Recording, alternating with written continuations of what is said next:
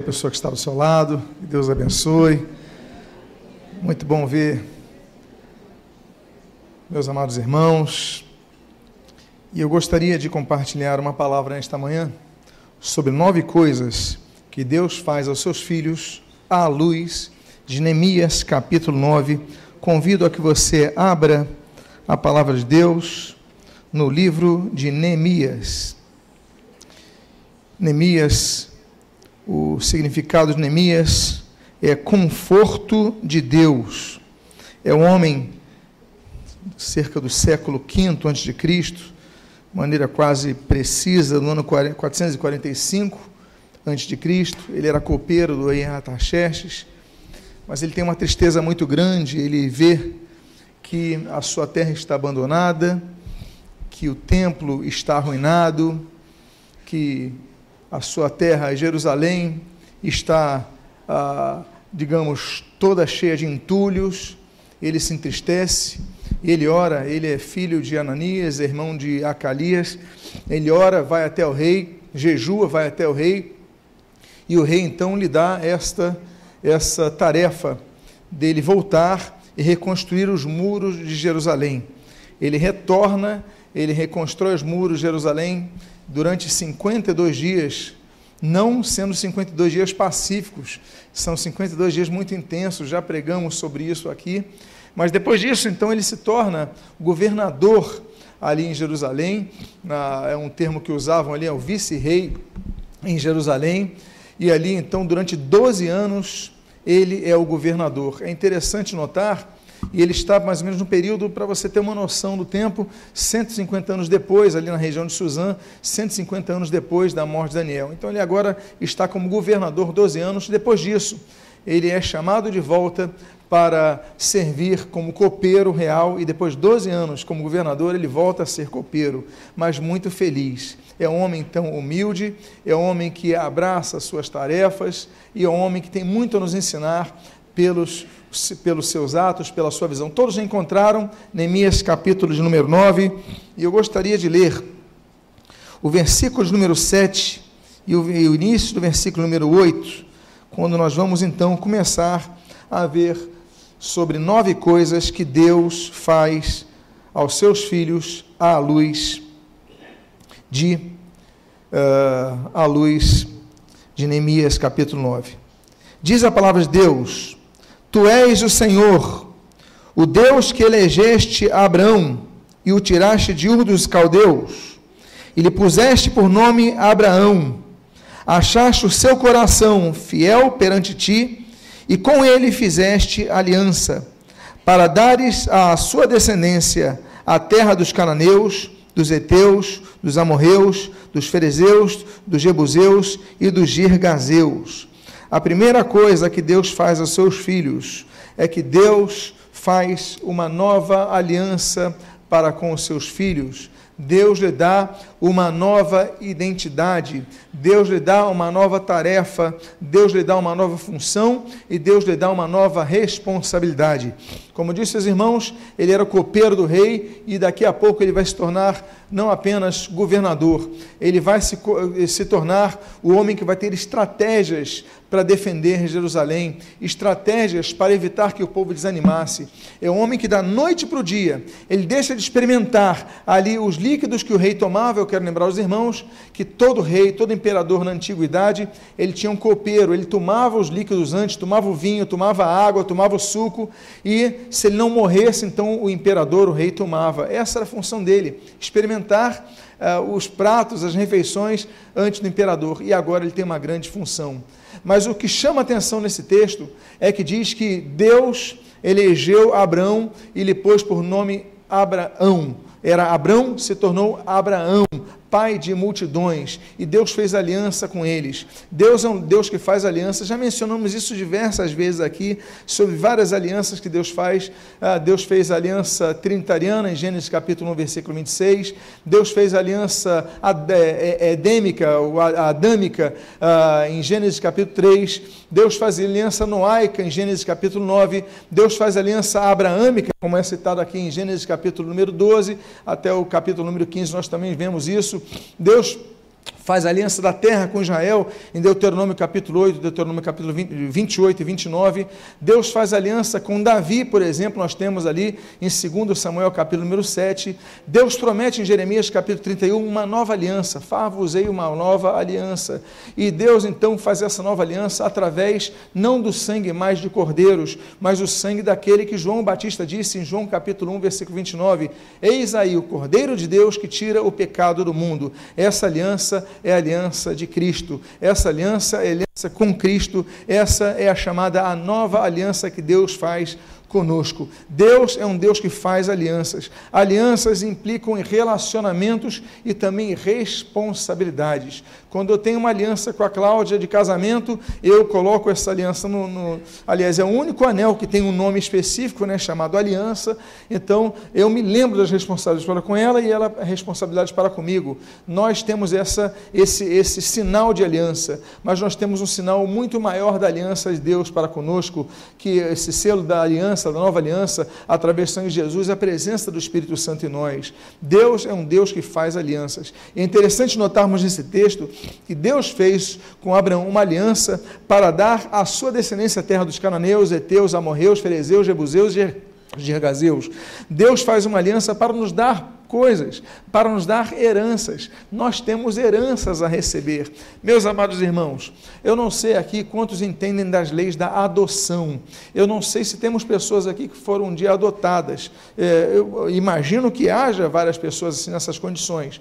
Mas uma coisa muito bonita dessas leis da adoção é que uma vez que a pessoa adotada, ela tem pleno direito, como se fosse um filho biológico. Você sabia disso? Pleno direito a tudo, não apenas as heranças, mas também como um amor paterno, um amor materno. Tem que ser tratado de igual, tem direito a todas as coisas.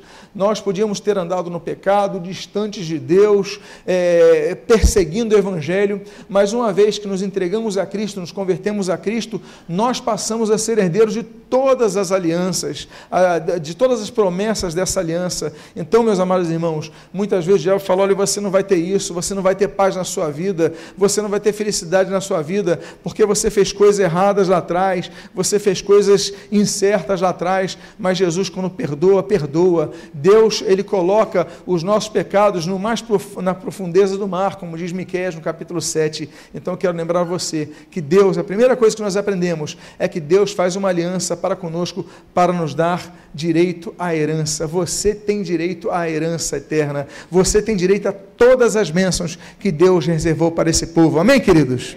Essa é a primeira coisa que nós aprendemos. Qual é a primeira coisa que nós aprendemos? Que Deus faz uma aliança para conosco.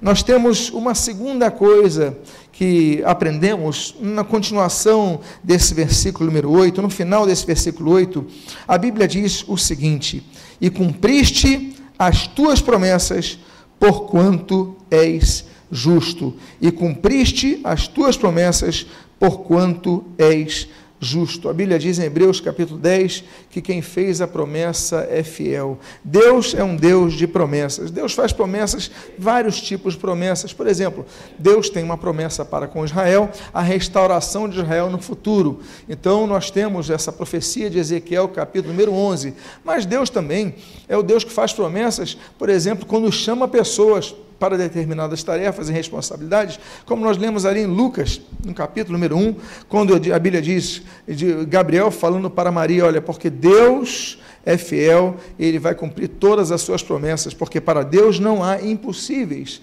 em cumprir as suas promessas. A Bíblia diz que o Espírito Santo é o Espírito da promessa, não é isso? Efésios capítulo 1. Deus é um Deus que traz promessas. Nós não podemos duvidar. A Bíblia diz que, é, Romanos capítulo 4, Abraão não duvidou das promessas de Deus. E aí nós temos várias promessas. Nós temos, por exemplo, Tiago capítulo 1, nós temos a promessa da coroa da vida aqueles que forem aprovados, aqueles que perseverarem e forem aprovados. Então nós temos essa grande promessa. Deus é um Deus que nos promete grandes preciosas e muito grandes promessas, como nós lemos em 1 Pedro, capítulo de número 1. Deus é um Deus que faz promessas, mas Ele não faz promessas que não possa cumprir, porque para Deus não há impossíveis em suas promessas, como nós lemos em Lucas, capítulo 1. Então a Bíblia diz: Cumpriste as tuas promessas, porque és justo. A pessoa justa, ela tem palavra. Hoje em dia nós vemos uma crise muito grande no Evangelho, porque hoje em dia a palavra do crente não é mais se ensina ou não Antigamente a pessoa falava o seguinte: ah, você é crente? É, então tá bom, não precisa nem assinar contrato, não precisa nada. Se você deu a palavra, você vai cumprir. Agora a pessoa diz: você é crente? Olha, não quero nem te contratar. Por quê? Porque nós, hoje em dia, muitos cristãos não, não se preocupam em viver uma vida de cumprimento da palavra. Prometem uma coisa e não cumprem. Dizem, estou ah, chegando e não estão. Tá, não Eles mentem. Crentes mentirosos. Ah, você está chegando. Ah, já estou chegando, já estou chegando em alguns minutinhos. E a pessoa nem saiu de casa. Mentiroso. A pessoa liga para sua casa, aí a pessoa diz do lado, ela diz que eu não estou. Mentiroso. Pessoas sem palavras. Pessoas, a pessoa diz, não, eu, vou, eu assino um contrato que eu vou chegar aqui no trabalho às 8 horas para abrir a loja às 9 e a pessoa chega 15 para as 9. Ou seja, uma pessoa sem palavra. A palavra do crente tem que ser sim, sim, não, não. Se você deu a sua palavra, olha, eu não acredito que o Espírito Santo não te incomode. Eu não acredito, se ele está em você, eu não acredito que ele te, não te incomode quando você não cumprir a sua palavra. Se você deu a sua palavra, você tem que perder o teu sono. Você tem que ficar é, ansioso, sim. Não andeis ansioso coisa alguma com isso, daí tem que ficar ansioso. Eu tenho que cumprir minha palavra. É o que o Senhor Jesus falou em outro contexto. Nós temos que ter essa preocupação. Eu tenho que cumprir minha palavra. Então, se você prometeu alguma coisa, você tem que cumprir. Por quê?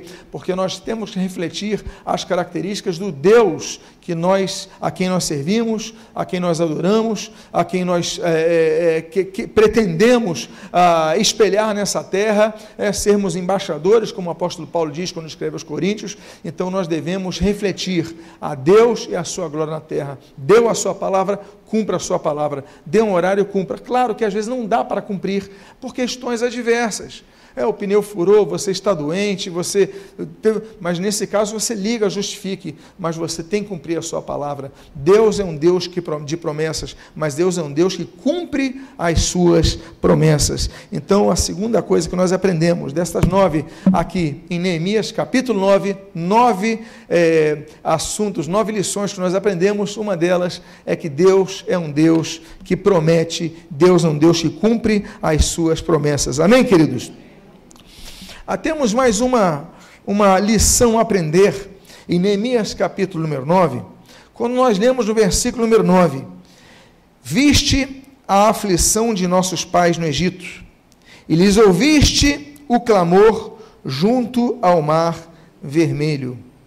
Viste a aflição, lhes ouviste o clamor. Deus é um Deus de perto, não apenas um Deus de longe, como é, disse, ah, escreveu, registrou Jeremias.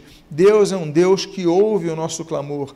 Deus é um Deus que não despreza um coração quebrantado. Deus é um Deus que sente as nossas dores. Nietzsche, Friedrich Nietzsche, ele dizia que Deus está morto. Ele entendia, olha, Deus criou o mundo e abandonou o mundo à sua própria sorte. Não, Deus é um Deus que se relaciona, Deus é um Deus que se preocupa, Deus é um Deus que viu a aflição no Egito e ouviu o clamor. Deus ouve o nosso clamor. Meus amados irmãos, só uma coisa que faz com que os ouvidos de Deus, é, impeça os ouvidos de Deus que não nos ouça. A Bíblia diz em Isaías capítulo 59, versículo 2, que os nossos pecados fazem separação entre nós e nosso Deus, de modo que ele não nos ouve. Mas aquilo que nós lemos em 2 Coríntios, capítulo número 7, nós lemos o seguinte: olha, se o meu povo, que se chama pelo meu nome, se humilhar uh, e, e, me buscar e, e, confessar os seus pecados, eu perdoarei os seus pecados, é, ouvirei a, a, a, sua voz, é, cura, Perdoarei seus pecados e sararei a sua terra.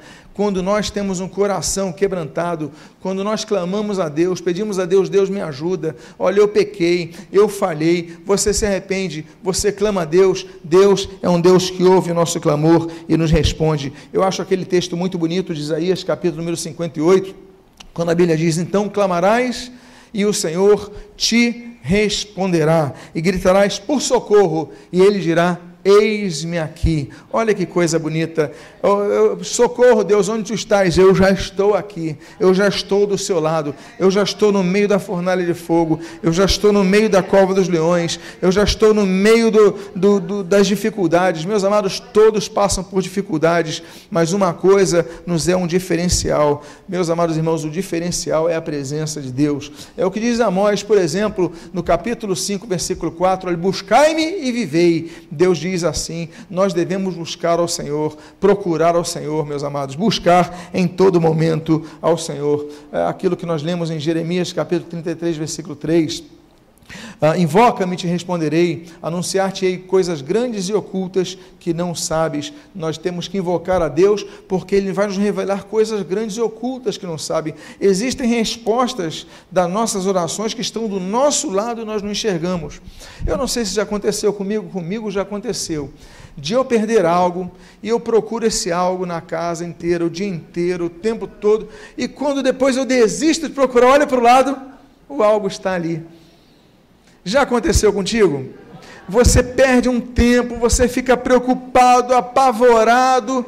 Aí quando você para de se preocupar, olha para o lado, estava ali o tempo todo e você não achou. O texto de Jeremias 33 é interessante, que fala que nós devemos buscar a Ele, que Ele vai nos mostrar coisas grandes e ocultas que não sabem, ou seja, elas estão ocultas, mas já estão ali.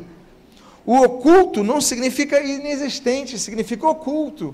É, a brincadeira que nós fazemos no final de ano, um amigo oculto, ele está ali, você só não sabe quem é, é um deles. É, as coisas que Deus tem a nos anunciar já estão presentes no nosso meio. A bênção já está do seu lado. Essa bênção pode estar no teu trabalho. Essa bênção pode estar na tua família. Essa bênção está no seu alcance. Você só não está enxergando.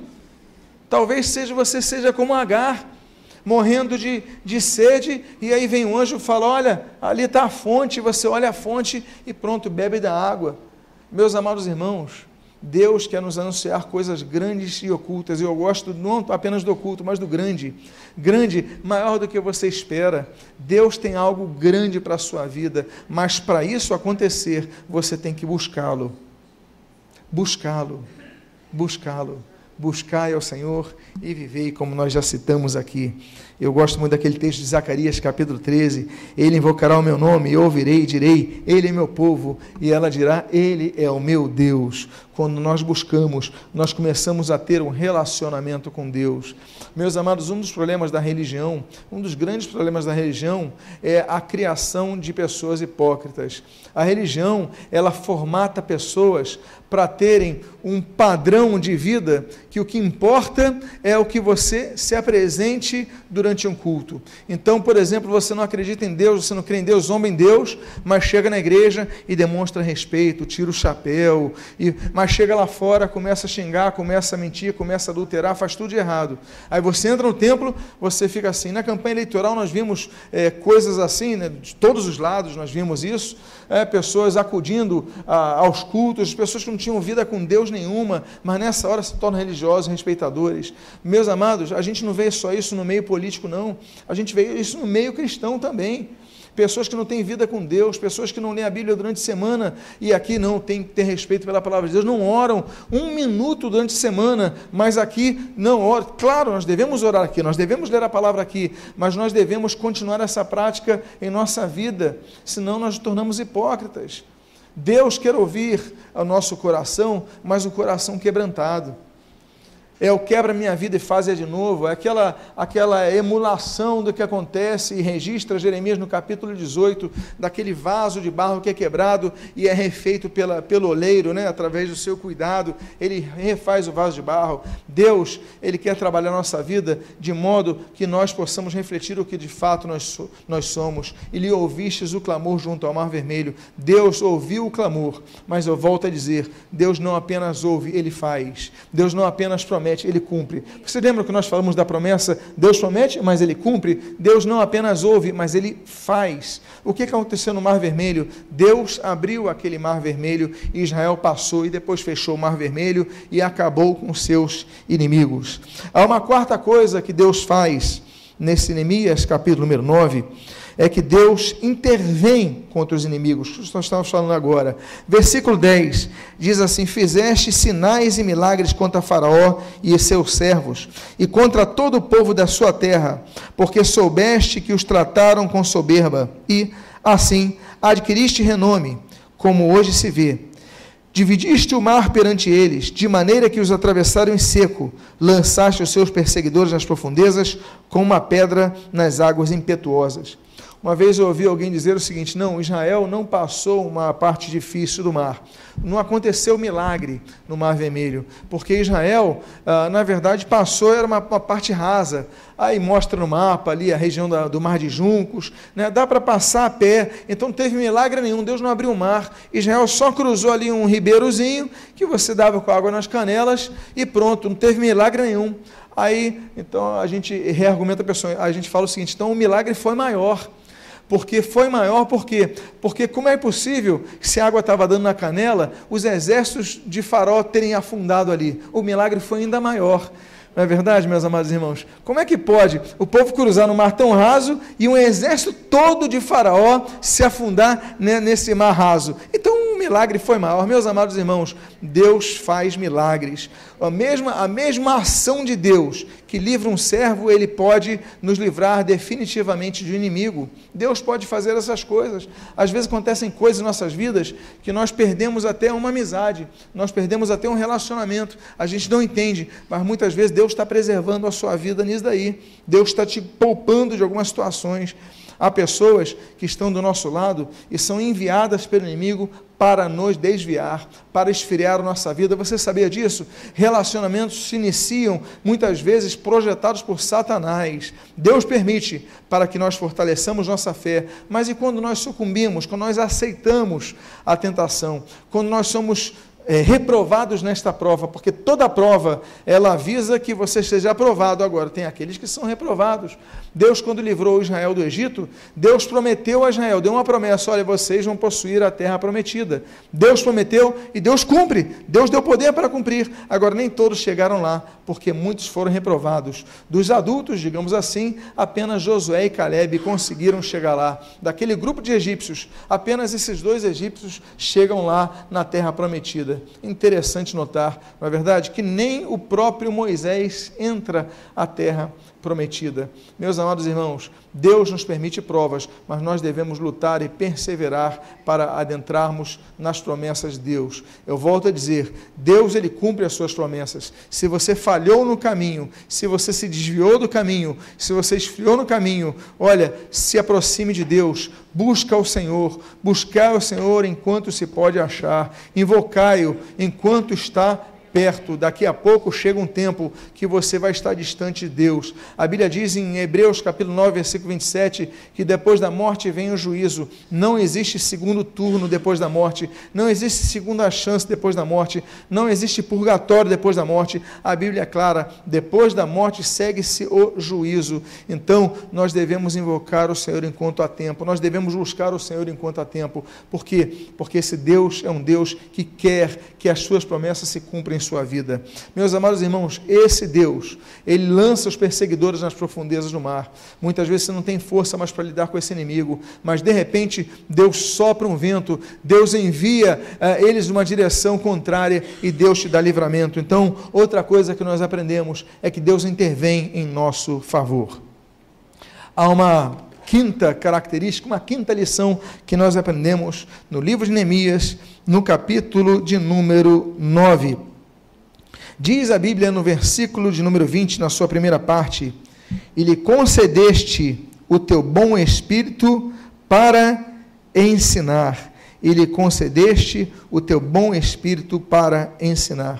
A Bíblia traz várias características do Espírito Santo o Espírito Santo, em Atos capítulo 1, por exemplo, ele nos dá poder.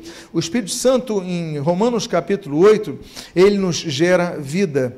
Em Romanos capítulo número 15, por exemplo, nós vemos que o Espírito Santo, ele testifica e o Espírito Santo, ele intercede por nós. Em Romanos capítulo 8, perdão. E aí nós temos Romanos capítulo 15, que o Espírito Santo santifica. Mas o Senhor Jesus, ele diz, tanto em Lucas capítulo 12, como em João capítulo 14, que o Espírito Santo nos ensina. O Senhor Jesus ele fala: olha, ele vai nos ensinar a falar o que vocês precisam é, dizer. Na hora difícil, o Espírito Santo nos dá uma palavra. Já aconteceu contigo? Você vai para o evangelismo e você fala assim: eu não sei o que dizer no evangelismo, eu não quero ir evangelizar, eu não tenho condições de evangelizar, eu não conheço a Bíblia, é, eu não conheço os textos bíblicos, eu não conheço nada. Como é que eu vou evangelizar? Se aposta apenas nessa promessa de João 14, de Lucas 12. O Espírito Santo vai colocar na tua boca aquilo que você precisa falar, aquilo que você precisa saber, aquilo que você precisa dizer. Ele vai te dar essa capacitação. Quando já experimentaram disso? Que coisa bonita, não é verdade, meus amados irmãos? O Espírito Santo, ele vem e nos abençoa eu acho muito interessante é que esse texto é do Antigo Testamento, estamos falando de cinco séculos antes de Cristo. É, o Espírito Santo, quando vem derramado com poder, ele cumpre três, por exemplo, profecias diretas do Antigo Testamento. Ele cumpre a profecia de Provérbios, capítulo 1, versículo 23, quando Deus fala que vai derramar copiosamente o seu espírito sobre a terra e vai nos ensinar é, a sua palavra. A Bíblia fala em Isaías, capítulo número 44, que o Espírito Santo seria derramado é, sobre é, a nossa geração, sobre nossos filhos, e iam se perpetuar por nossas heranças. E em Joel, a terceira profecia que se cumpre o derramado do Espírito Santo de, de Atos capítulo 2, é aquela que nós vemos, exemplo, em Joel capítulo de número é, 2, versículo número 28, também o de 29. Na verdade, ele fala depois.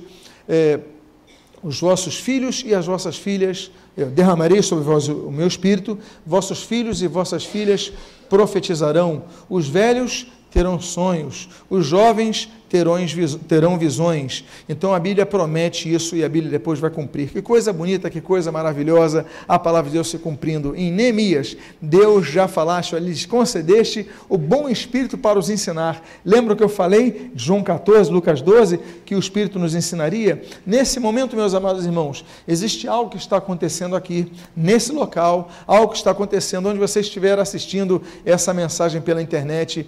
O Espírito Santo está falando ao seu coração. Havia várias pessoas aqui presentes, várias pessoas assistindo essa mensagem, e cada uma tem uma necessidade diferente, cada um tem uma vida diferente, cada um tem um contexto diferente, mas o mais interessante e milagroso é sabermos que o Espírito Santo fala com todos, todos aqueles que se abrem para dizer assim: Deus fala comigo. É como nós lemos a Bíblia, né? A gente fala assim: Deus fala comigo, a gente começa a ler e Deus começa a falar em nossos corações. Então Deus dá o seu Santo Espírito para nos ensinar.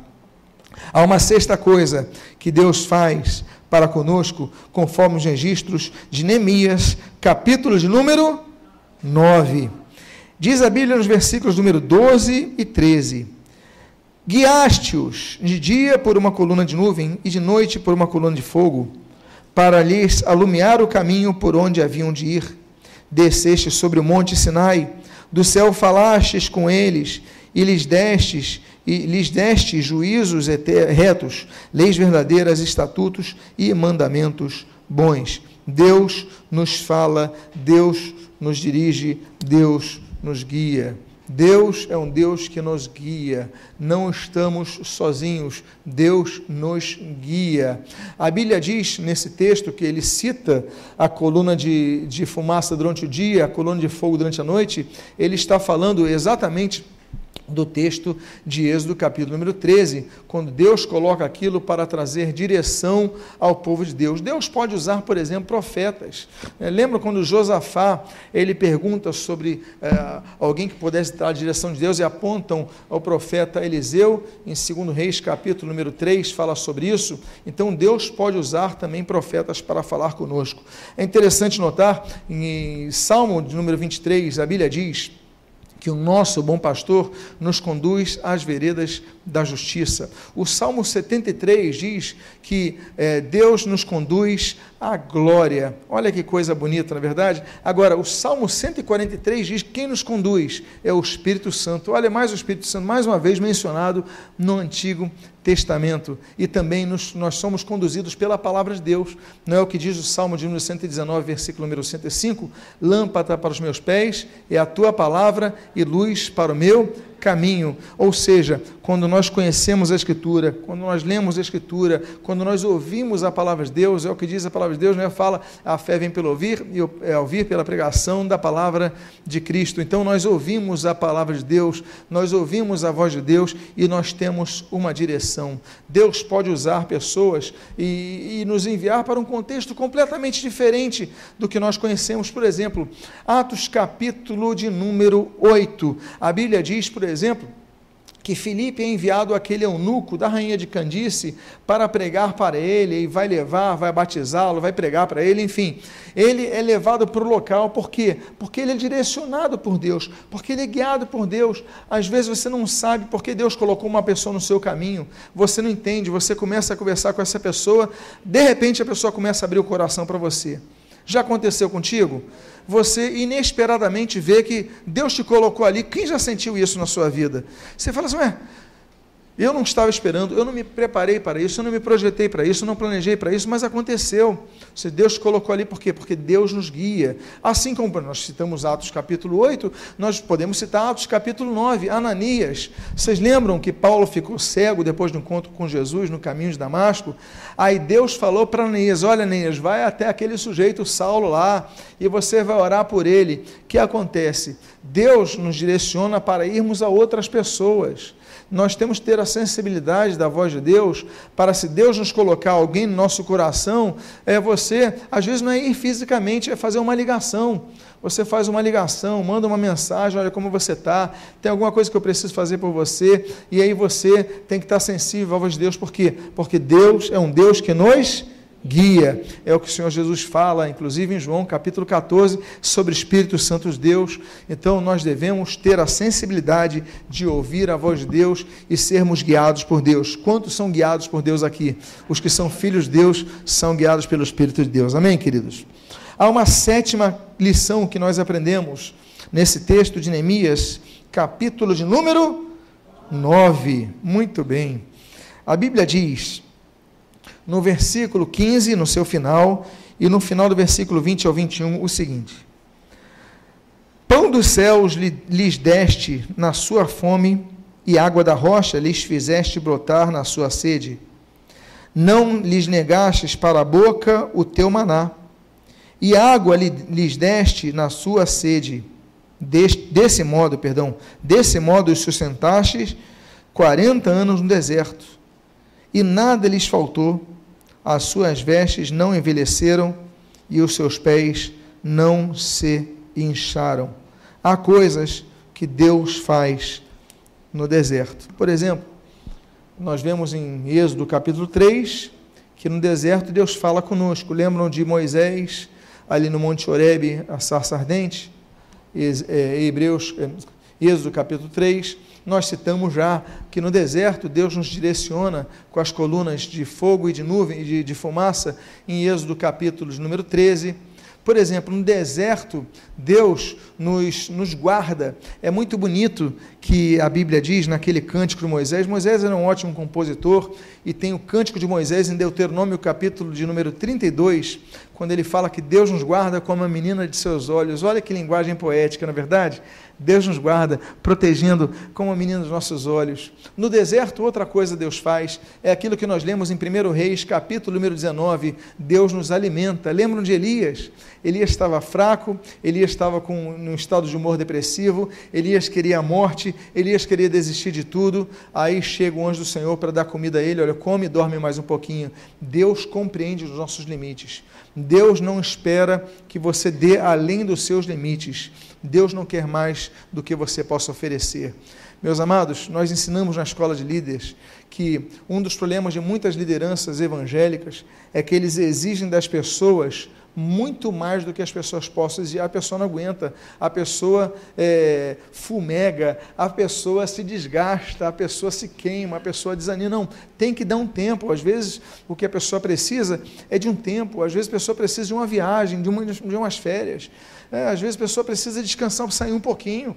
Nós, eu volto a dizer, a religião é muito cruel, porque a religião, muitas vezes, através de suas lideranças, ela só quer exigir, só quer cobrar, só quer, ou seja, aquilo que é um alívio na vida cristã, vira um fardo. Não, Jesus Claro que nós temos responsabilidades, claro que nós temos, mas também temos momentos de lazer, temos momentos de descanso, meus amados irmãos. Então, quando nós falamos, olha, eh, não, não exija demais, não, não seja um, um fardo para as pessoas, cobre responsabilidades, claro, deu a palavra, vamos cumprir. Agora, respeite os limites das pessoas.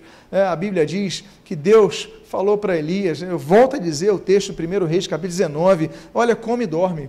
Eu não quero agora que você coma, eu não quero que você pregue, eu não quero que você profetize, eu não quero que você vá até a Acabe, a Jezabel, eu não quero que você faça um, um altar, não, eu quero que você durma. Eu quero que você descanse. Então, descanse um pouco. Às vezes é bom, às vezes é importante. Amém, queridos? Deus não quer além, Deus nos sustenta no deserto. Que coisa bonita. Outra coisa que Deus faz no deserto é, por exemplo, aquilo que nós vemos em Marcos capítulo 6. Deus nos ensina. O Senhor Jesus ensinava no local ermo. Jesus, até no deserto, nos ensina. Muitas vezes nós aprendemos mais no deserto do que nas planícies. Vocês lembram que há pouco tempo atrás nós fizemos, trabalhamos duas pregações aqui sobre o Seminário Teológico dos Desertos? Quantos lembram disso? essa mensagem está disponível no YouTube. Seminários Teológicos do Deserto. Porque às vezes você entra num seminário de teologia e você não aprende nada. Muitas vezes você só desaprende, perde a tua fé. Na verdade, fica mais complexo, fica mais complicado. Mas não, mas o seminário teológico do deserto, a gente não tem nada. A gente depende só de Deus. A gente precisa ter fé em Deus para nos sustentar. E aí nos ensina. Aí eu vejo Marcos 6, Jesus ensinando no deserto. Ele está no deserto, olha, agora eu vou ensinar para vocês algumas coisas elementares. Eu vou ensinar umas coisas muito importantes para vocês. E o Senhor nos ensina. Muitas vezes nós só aprendemos quando perdemos. Eu não sei se já aconteceu contigo, mas muitas vezes, nos tempos de abastança, né, nos tempos de, de grande fartura, você não aprendeu aquilo que você aprendeu no tempo de sofrimento. Quantos aqui já aprenderam grandes coisas que carregam com a sua vida nos momentos difíceis de suas vidas? Eu creio que todos nós, eu creio que a maioria de nós, a gente não presta atenção em alguns detalhes. Quando a gente perde, a gente presta atenção. Meus amados, devemos estar atentos à voz de Deus, ao que Deus nos fala. Valorize o ensinamento de Deus. Amém, queridos? Coisa bonita. Aqui fala do maná. Olha, não lhe negaste, esse texto está ali, ó, não lhe negaste, lhes negaste para a boca o teu maná. A Bíblia fala sobre o maná, a Bíblia fala em Êxodo 36, 16, perdão, algumas características do maná. A Bíblia fala que o maná era entregue todo dia pela manhã. À tarde nós tínhamos as proteínas das codornizes, mas pela manhã, todo dia vinha o maná, menos que dia. Qual era o dia que não descia o maná de acordo com Êxodo 16? O sábado. Por isso, na sexta-feira, eles tinham que recolher o que? duplicadamente, para no sábado não precisarem recolher o maná. Deus é um Deus que enviava o suprimento, mas Deus queria compromisso com seu povo. A Bíblia diz, por exemplo, nesse mesmo Êxodo 16, que o maná era branco, mas tinha sabor de mel. Ou seja, a gente fala do pão que desce dos céus, mas tem sabor de mel, portanto era um pão doce que se comia é, esse maná. Era muito agradável, né? um pouquinho de doce no deserto não faz mal a ninguém, não é verdade? Você come a codorniz à tarde, você come o maná de manhã, mas aquele docinho de manhã. Meus amados, ainda que estejamos deserto, tem momentos que Deus nos dá uma comidinha doce. Você está no meio do deserto da tribulação e às vezes você chega assim e Deus te dá um consolo. Não deu consolo para você no meio do deserto? Como é bom acontecer isso, na é verdade? Porque Deus tem misericórdia de nós. Deus nos dá a sua misericórdia. O maná, ele dura 40 anos. Segundo Josué, capítulo número 5, o maná cessa assim que Israel entra na terra prometida. Mas o maná, por que, que isso acontece? Porque Jesus ele fala em João capítulo número 6 que o maná era um alimento temporário. Existem fases da vida que nós vivemos, há fases que nós passamos por algumas dificuldades, mas essa fase vai passar. Você vai para uma terra que não vai ter mais o maná, mas vai ter leite e mel que Deus prometeu. Existem fases de você ter uma situação mais viver uma situação mais difícil, mas essa fase vai passar. Você vai chegar na terra que Deus lhe prometeu. Diga à pessoa que está do seu lado, você vai entrar na terra que Deus lhe prometeu.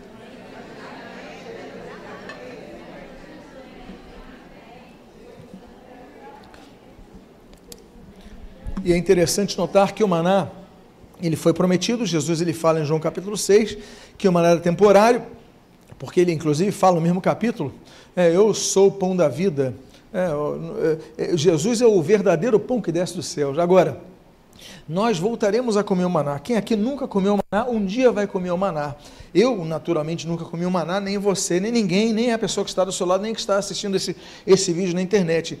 Mas um dia nós comeremos o maná. A Bíblia diz que é o vencedor, quando ele escreve a igreja de Pérgamo, capítulo 2 de Apocalipse, que o vencedor, ele vai comer do maná que está escondido. Então, você vai comer um dia esse maná. Amém, queridos? Existe uma oitava coisa que nós aprendemos em Neemias capítulo número 9. A Bíblia diz no versículo número 15: E lhes, deste, e lhes disseste que entrassem para possuírem a terra, que com mão levantada lhes juraste dar. A terra de Israel é o contexto que nós temos aqui. É a terra prometida, em Gênesis capítulo número 12, a Abraão, a ele e a sua descendência. É a terra que é reforçada ah, 400 anos depois, mais ou menos, ah, em Êxodo capítulo 3, a Moisés e a Bíblia diz, é interessante notar, porque você vê essa questão dos judeus terem sido expulsos de sua terra, aí vieram os palestinos, aí depois eles voltam para a sua terra, essa briga que nós temos aí, acompanhamos jornais diariamente, desde que nós nascemos, né, esse conflito que nós temos aí, né, mas nós temos uma promessa que Deus fala sobre isso. Nós temos um texto, por exemplo, de Deuteronômio capítulo 28 e 29, que fala das responsabilidades para o povo de Israel. Ele fala assim: se vocês desobedecerem, vocês serão desterrados e serão é, desterrados da vossa terra que vos dei, e ela vai ficar ah, isolada, vai ficar liberada. Então, meus amados, nós temos que herdar essa terra. A Bíblia fala sobre isso em Isaías capítulo 11 e Ezequiel capítulo 11, que os judeus voltariam à sua terra. É uma promessa de Deus. Olha, eu não era nascido em 1948. Eu não vou, não vou perguntar para as senhoras que eram nascidas nessa época, mas vou perguntar para os senhores: Quantos aqui já tinham alguma idade em 1948? Temos essa geração aqui, muito bem, muito obrigado. Vocês estão de parabéns e queremos louvar a Deus pela vossa vida.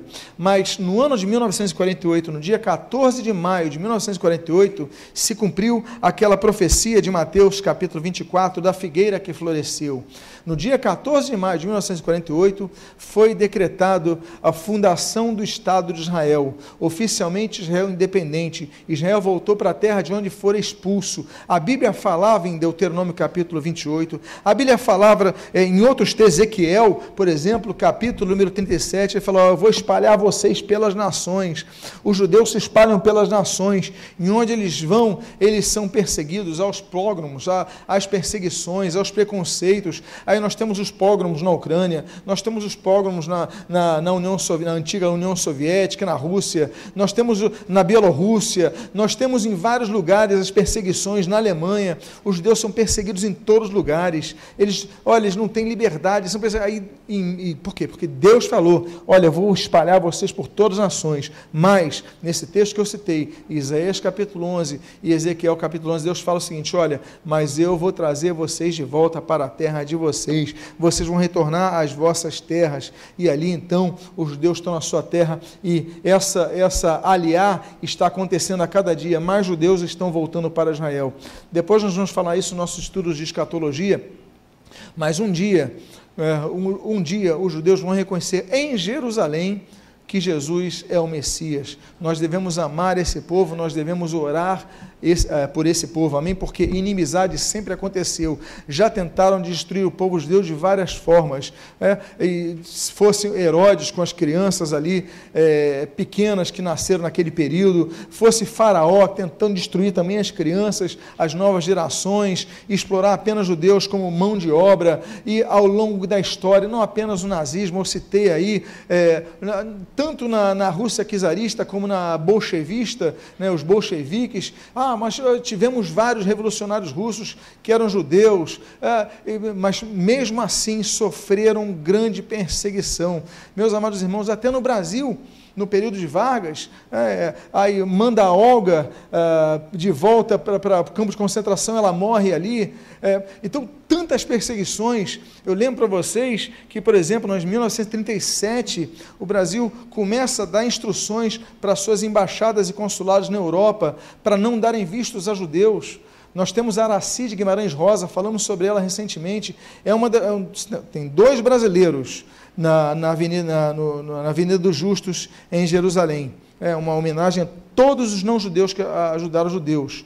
Uma são dois diplomatas, os dois brasileiros, no caso, são dois diplomatas, Luiz Dantas e e, e Araci Guimarães Rosa, que foi esposa do Guimarães Rosa, né? Grande Sertão Veredas. Então, ela simplesmente como funcionária, diplomata ali, ela, ela não era embaixadora, ela era diplomata. Ela tinha uma função de ajudar o cônsul. E ali em Hamburgo, as pessoas diziam assim, quando alguém quiser emigrar para o Brasil, se for judeu, coloca a letra J todo mundo obedecer essas ordens. Mas elas, como aquelas parteiras do Egito, não obedeceram uma ordem dessa. Olha, obediência tem limite. Nós pregamos uma série, se não me engano, de três mensagens sobre isso.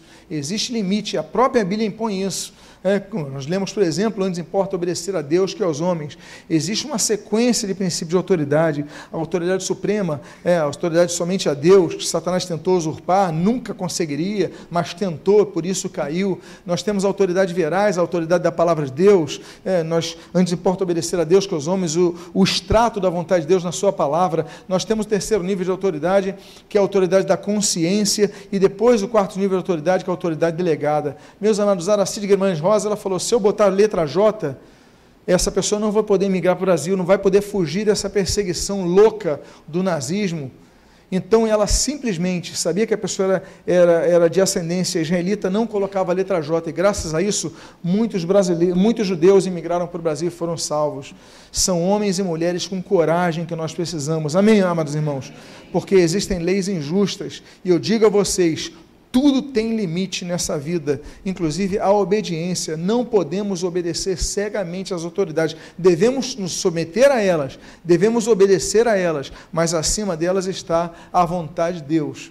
Amém, queridos? Então, se vier a autoridade colocar uma lei, olha, você não pode mais orar a Deus, eu vou ser que nem Daniel, vou falar, lamento, mas eu vou orar a Deus três vezes por dia, eu vou orar ao Senhor, mesmo que me prenda e me lance na cova dos leões. Então, olha, não pode, eh, não pode preservar nenhum menino hebreu. Ah, eu vou ser que nem a mãe de a Joquebede, a mãe de Moisés, eu vou ser que nem as parteiras do Egito. Olha, me desculpe, Faraó, você é autoridade sobre minha vida, mas tudo tem limite, eu não vou matar uma criança.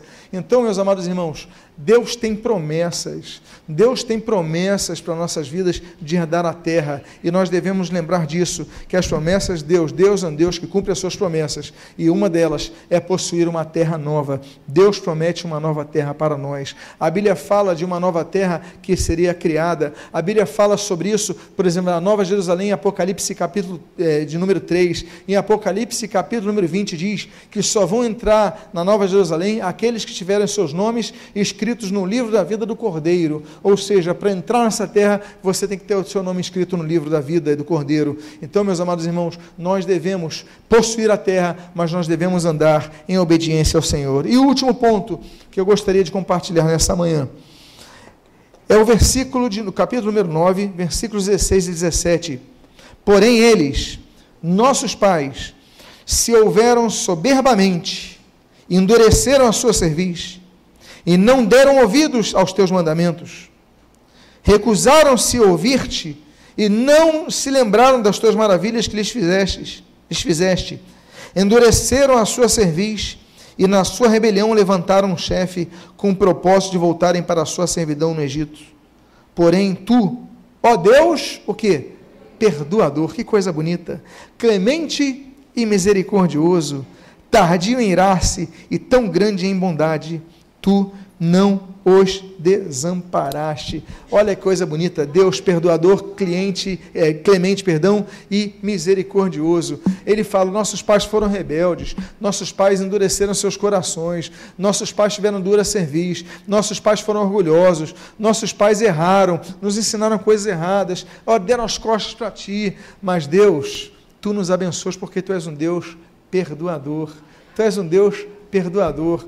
É como diz é, é, Ezequiel, ele vai escrever: olha, se diz naquele ditado ah, que os pais comeram uvas verdes e aos filhos se lhe embotaram ah, os dentes, tão certo como vivo, nunca mais se dirá esse ditado em Israel, diz o Senhor. Ou seja, eh, seus pais podem ter cometido falhas, mas essa maldição não vai atingir a tua vida. Por quê? Porque Deus é um Deus perdoador. Deus é um Deus que é, despreza o passado quando há um coração, um coração quebrantado. Deus tem as bênçãos para a tua vida. E Deus, então, diz ali: Ele é tardio irar-se em grande em bondade, tu não os desamparaste. Deus não te desamparará. Eu quero dizer que Deus é um Deus que perdoa. Nós hoje nós ainda entramos num capítulo apenas do livro de Neemias. Nós aprendemos grandes, grandes, grandes lições para as nossas vidas, mas eu quero encerrar com essa, que Deus é um Deus perdoador, ainda que a tua geração passada tenha falhado, ainda que exista um histórico na vida de falhas, Deus, ele quer te perdoar. Eu convido a você a, por favor, ficar de pé. O perdão de Deus é perfeito, como diz Isaías 43. O perdão de Deus, como diz Colossenses capítulo 2, é completo. Deus quer te perdoar de maneira completa. Então, meus amados irmãos, e esse perdão, como diz a palavra de Deus em 1 João, capítulo número 2, versículo 1, ele vem através de Jesus Cristo. Eu quero fazer uma oração por você. A você que ouviu essa palavra, a você que é grato a Deus por essa palavra, a você que quer dizer, Senhor, eu ouvi a tua palavra. Nove lições em Neemias 9 e eu quero me apossar dessa, eu quero herdar as tuas promessas, eu quero entrar na terra prometida, eu quero entrar numa nova terra. Senhor, o deserto ele passa, mas ainda assim eu vou comer esse pão doce toda manhã, até o dia que eu herde essa, essa, essa terra prometida. Eu quero orar por sua vida. Se você passa por uma situação que você precisou ouvir essa palavra, mas você está vivendo uma situação que quer dizer, Senhor, traz o teu conforto, porque o nome Neemias em hebraico significa conforto de Jeová, consolo de Jeová. Pai amado, eu quero orar agora por essas vidas. Em nome de Jesus, abençoa o teu povo. Em nome de Jesus, fortalece o teu povo. Em nome de Jesus, renova o teu povo. Pai, é aquele que está passando uma situação difícil. Senhor, como nós colocamos nesse último texto, perdoa os seus pecados. Pai, que eles não carreguem culpas de suas gerações passadas, mas eles entendam que tu és um Deus perdoador. Pai amado, ninguém aqui, Senhor, vai herdar maldição nenhuma, porque maior é o que está em nós do que o que está no mundo, porque o sangue de Jesus, seu Filho, nos purifica de todo pecado, como diz 1 João capítulo 1, versículo 7. Pai amado, então nós somos protegidos por Ti. Se alguém está em Cristo, nova criatura é, as coisas velhas já passaram, se fazem todas novas. Por isso, Pai, nós nos apossamos nessa tua palavra, nos apossamos nestas tuas promessas e pedimos as tuas bênçãos sobre nós. Abençoa as nossas vidas, abençoa, Deus, as nossas famílias, abençoa, Deus, a nossa saúde, abençoa, Deus, os nossos projetos, abençoa, Deus, a nossa vida econômica. Senhor, dá-nos sabedoria vinda do alto para nos ajudar a gerenciar isso e dá-nos também, Senhor, equilíbrio emocional para nos sustentar nas horas mais difíceis, porque no deserto passamos, mas que venhamos a reconhecer, Pai, que tu envias os teus anjos para nos proteger e para nos cuidar, nos alimentar, como diz 1 Reis, capítulo 19, e tu envias o teu maná diariamente, Senhor, para que nos, nos fortalecer, para nos sustentar. Abençoa as nossas vidas. Estamos terminando um ano, Deus, com o coração agradecido, porque foi o teu sustento. Sim, foi um ano difícil para muitos, mas uma coisa nós podemos testemunhar aqui: tu não nos abandonastes, tu estiveste sempre ao nosso lado, como estarás conosco sempre, para sempre. Abençoa as nossas vidas, abençoa o nosso domingo, que seja um domingo muito feliz, um domingo de bênçãos, um domingo de vitórias, em nome de Jesus. Amém e amém. Diga a pessoa que está ao seu lado: tome posse das promessas de Deus na sua vida.